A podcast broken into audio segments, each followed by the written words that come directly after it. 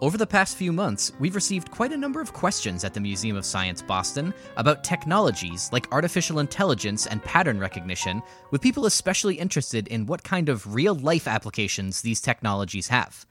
Today on Pulsar, we're highlighting a new project that aims to create a more versatile way to identify a patient by taking a quick snapshot of their ear.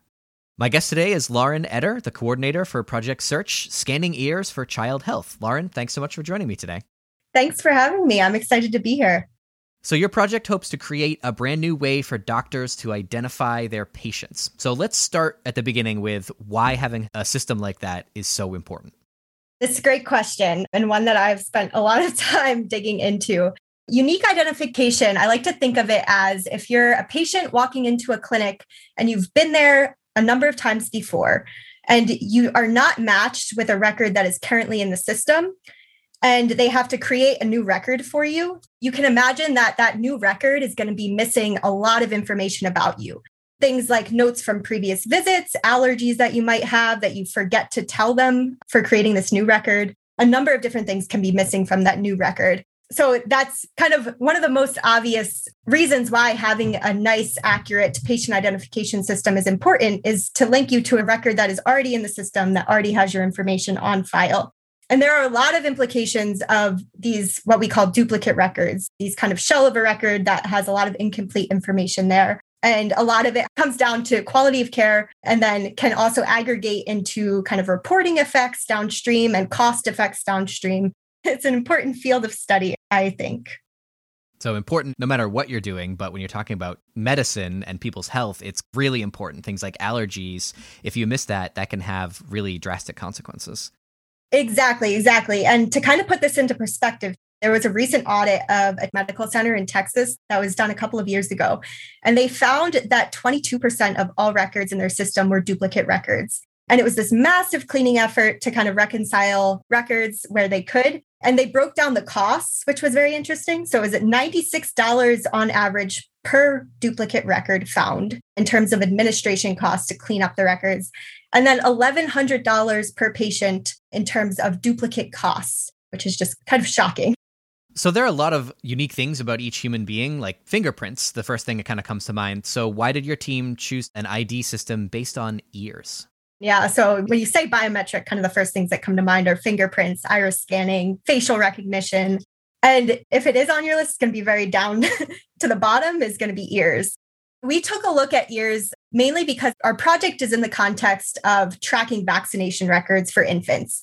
And we found that across kind of these more traditional biometrics, they have a very hard time identifying accurately infants at, at a very young age because infants are just growing too fast. So, in the literature, the fingerprinting and the iris scanning and the facial recognition has very poor recognition rates when you're talking about anyone from zero to five years of age. What is not documented well is how a picture of the ear does perform on those younger populations.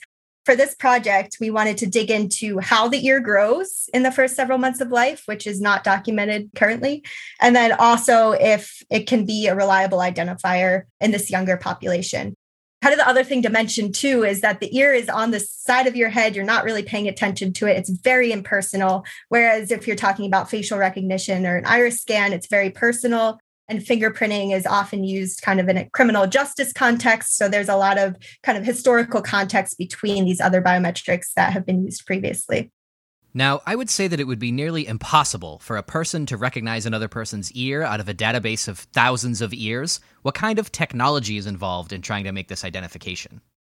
Where our project is right now for identification, we're using a more simplistic algorithm, which is a pattern recognition algorithm Ours is called SIFT, which stands for Scale Invariant Feature Transform. It's a fancy way of saying that it takes a 2D photograph and picks up high contrast points on that photograph and stores those points and the relationship of those points in a vector. And that vector then becomes the unique identifier for that person. So, how would this work in practice? You can imagine a patient would show up to the clinic. They've already been registered in the system. They have a vector in the database. They're coming back for a return visit. So they get a picture of their ear taken again, which has a new vector. And then that vector is compared to all of the other vectors in the database. and the the vectors with the smallest distance are going to be your strongest match. So the way that we're currently running it is we display a top 10 list of matches based on the smallest distances that were found in the database. And if it's an accurate system, you're going to have the patient show up in the top 10 list more often than not. And so, what it does sound like, I mean, is fingerprints, where you're looking for specific points and the distance between them sometimes to uniquely identify someone. And when I first thought about it, I was kind of impressed that you could do that with an ear, but ears are complicated. Ears have that same, you know, structure and patterns, and it makes sense that a computer would be able to tell them apart, right? Yeah, yeah, exactly. And we like to say too, if you have family members around, even just to look at their ears and even between family members, between people who are related genetically, your ear is totally different. It's quite fascinating. The ear is, is very unique in that way. Yeah, I can see that being true for sure. Now, how good does a picture have to be for this pattern recognition to work? What level of input can the algorithm be successful with? Yeah, so this is a great question. So before SIFT does its magic, we have steps that fall into the category of pre-processing. And this is getting at image quality. So we actually found that resizing the image, reducing the size of the image, actually reduces the amount of information that SIFT has to use to make its match and to make its vector. The image resizing step is a very important step to increase our accuracy. You don't need a high resolution photograph going into the algorithm itself. And this is something that we paid attention to, especially because our project is based in a clinic in Zambia where, you know, access is not the same as it is here in the United States. And the internet connectivity is also something that we've dealt with there as well. So we we've tried to create the most robust system that we can and SIFT. It doesn't take much to get a match from SIFT. And so, looking at the bigger picture, this project is not just about improving one system, but using technology to provide more equitable access to healthcare. Exactly. We're dealing specifically from zero to five years of age, what's called the under five care system in Zambia. And currently, they're using a paper card to identify the patient. They're currently trying to bring all of that information, that data centralized into an electronic registry at the ministry level. But what they're running into is the accuracy of identifying based on name or date of birth. They're having a lot of issues so they're currently still using that paper card to identify the patient, which often, you know, you can imagine gets lost, damaged, is unreadable at times. Our system is meant to be plugged into their electronic registry and be a way to identify a patient that way. Now, earlier you mentioned facial recognition, which is a similar technology that we get a lot of questions about relating to things like ethics and fairness and bias. So, what do these concerns look like in practice for a pattern recognition technique like this? Yeah, yeah. And that's a great point. I'm so glad that you brought that up. And I want to call attention to, in terms of facial recognition, I know it's been kind of a hot topic in recent times, but there's this great paper that came out of MIT Media Lab called Gender Shades.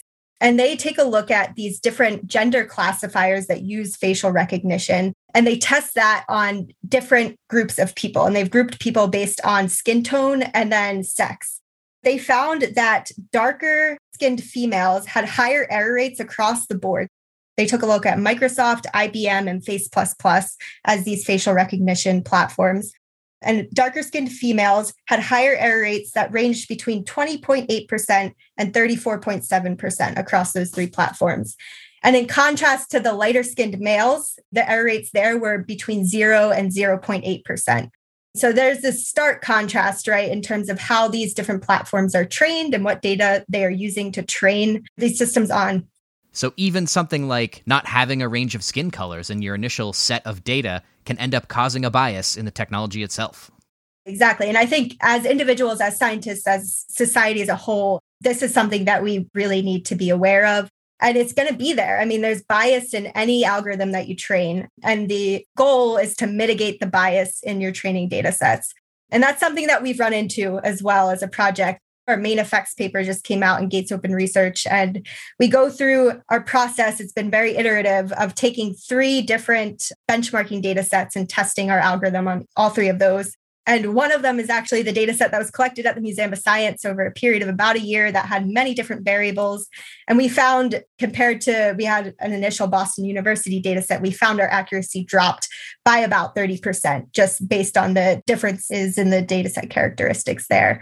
So it's definitely something that we need to be paying attention to and being aware of as we create these data sets to train these algorithms on. So the earlier you can identify the bias in something like pattern recognition, whatever the cause, the more you can do about it and the less it's going to end up in the final technology. Exactly, exactly. It's always going to be there. It's not going away. And I think the more attention that is paid to it is definitely worthwhile. So, to wrap up, what's something that's been really cool about working on this project? I would say our team is so fun. We're under Dr. Christopher Gill at the School of Public Health, and he has a project portfolio that has been about 17 years in Zambia. And there's a well established team on the Zambian end. So we've been able to have some computer scientists from the University of Zambia on, on our team who are brilliant, and then computer scientists from the Boston University team who are equally as brilliant, and different public health perspectives on the team as well. It's very interdisciplinary and people from different backgrounds and contributing all the time. So it's it's fun. It's it's a, a lot of information that I'm learning constantly. So it makes it fun. Well, Lauren, good luck with the future of Project Search and thanks so much for telling us all about it. Thank you so much for having me. You can find out more about this ongoing effort by searching for Project Search on the Gates Open Research website or by visiting this episode's webpage on mos.org/pulsar. Until next time, keep asking questions.